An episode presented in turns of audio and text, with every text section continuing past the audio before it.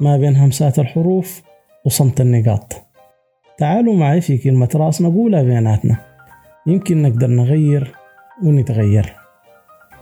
شعور جميل لما يكون عندك شخص بتقدم له أسرارك كلها. ما عشان حاجة بس عشان في شي بيخليك تبقى مطمن. شي بيخليك تمشي ورا الشخص ده وانت مغمض. يمكن لأنه في إحساس بالأمان. أمان يخليك أنت حافظ الشخص ده وعارف كل تصرفاته.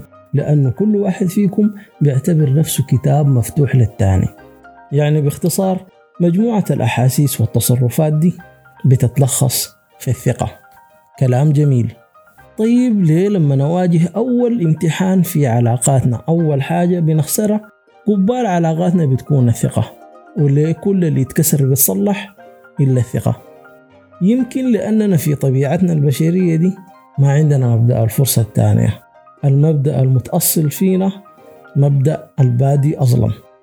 حب الانتقام عندنا بنقدم على الغفران. طيب ما في داعي إنه الناس من حياتك تطلعهم بباب أو حتى شباك؟ حاول تتذكر الأسباب اللي خلتك تثق في فلان ده. أنا متأكد إنه الأسباب دي بتديه الحق في إنك تسمع أعذاره وتفهم تصرفاته. ما بقول لك أشرط الورقة ولا أقلب الصفحة لكن حاول على الأقل تبدأ سطر جديد. حاول تخد حجر الأساس في طريق التغيير وما تخلي الحجر يبقى لك عترة. وابدأها بالحروف تبقى لك كلمة وبيني وبينك نقولها في كلمة راس.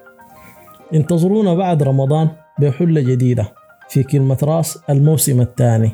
رمضان كريم وينعاد عليكم بالخير والبركة. تأمين ولامين لا فاقدين ولا مفقودين.